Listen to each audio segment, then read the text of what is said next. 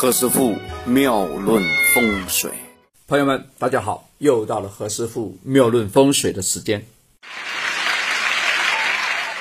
中国的地产呢，应该是在我们我们国家算是一个固定资产，蛮蛮庞大的，是也是我们中国人一辈子花了很多心思去弄的。大家可能不知道啊，在我们旁边一个国家日本啊，日本在四五年、十年前呢，日本呢在四五十年前呢，其实它的地产也炒得非常的高。大家听说过银座吗？啊，有没有？没有啊。不管了啊，那旁边的台湾知道吧？台湾的地产曾经在三十年前呢，也创造了非常非常多的富翁啊，有地的这地主啊，呃，在我们国内的朋友们应该呢对这个有楼、有房、有屋啊，是觉得 呃是一个蛮蛮高的期望是吧？以前有一个骗子不是叫蜗居吗？对不对？为什么叫蜗居啊？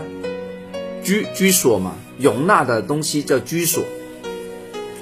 那么我们中国古文化里面呢，蛮着重一个像有包容性的东西，因为能装东西啊，能装人啊，装饰啊，装 money 啊，对不对？所以呢，我们叫聚宝盆，哎，装东西，对吧？这个聚宝盆装什么？装 money 的。那么你家里真的应该有一些敞口一样的东西，能装东西的东西，你才会赚到钱。那我们家里有什么？比如说我们装米的缸啊，你家里有缸吗？啊，有缸了才行啊，代表有吃的嘛，对不对？有个好笑的事情啊，在我们乡下啊，当然是我们父母辈的了，他们相亲的时候啊。那个媒人婆有时会带着自个的啊领过来那个闺女，会会数那个，哎要看的要相亲那个男的家里有没有米缸，米缸大不大？啊，打开看看里面有没有米？为什么？总不能说你家里有没有存折吧？有有什么存折？以前没有啊，就看米，看你在灶台上有什么东西吃的，对吧？这个这个不容易造假嘛。对不对？一亩三分地，门口转一圈就知道多少了啊，是不是啊？看看衣柜里面有没有东西，家有没有柜子啊？一般是看你装的东西里面有没有东西，那个才是重点。那也就是说，我们在风水文化里面一定要找一些能够装东西的、有包容性的，哎，有容器一样的东西啊，才可以挣到钱。比如说，我们说那个四方纳财。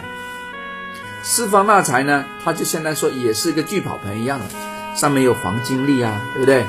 它可以放一些铜钱呢，是我们古代的一个流通的货币，这代表呢家里是有钱的啊。四方纳财非常重要啊，在我们现代社会里面，你怎么可能？哎，何 老师啊，你看我家里很有钱的，你看，呃，我有个本子，我有个信用卡，我有个黑卡，黑卡呢是五百万的额度，没必要，是吧？你只要摆放这个。富丽堂皇的这个四方纳财一摆出来，哎，那个效果就非常棒了。好了，我们在客厅有客厅的摆法，那今天特意说一下厨房，因为很多人不知道厨房怎么弄。但其实厨房啊，在我们装修里面呢，它是我们家具里面用的材料最足的。大家数数看看，啊，是不是很多？但是里面呢都比较冰冰冷冷的，没有一点呢，给人家感觉到非常有。富丽堂皇，或者说比较富贵的感觉，那请你摆放这个四方纳财，因为它就有金玉满堂的这个效果，哎，这个非常好。里面的金粒呢，代表什么？土生金，又是源源不断的钱生钱呐，哎，这个效果非常好。如果呢，我们不知道方向的话呢，其实厨房啊，一般是跟妈妈相关，其实这个呢，比较特指催旺妈妈的财。那又来了，如果那个方位厨房上呢是落在长女上，其实这个四方纳财啊，同样也可以为长女带来催财的作用。如果刚好，因为前阵子何老师呢去看风水的时候，有一些朋友刚好这个厨房啊落在一个 西北方啊乾坤的前方，哎呦，我的天哪，那不是火烧天门吗？对，怎么办？嗯，这个在数理上其实容易破财的哇，那怎么办？那肯定要摆一些能够催财的嘛。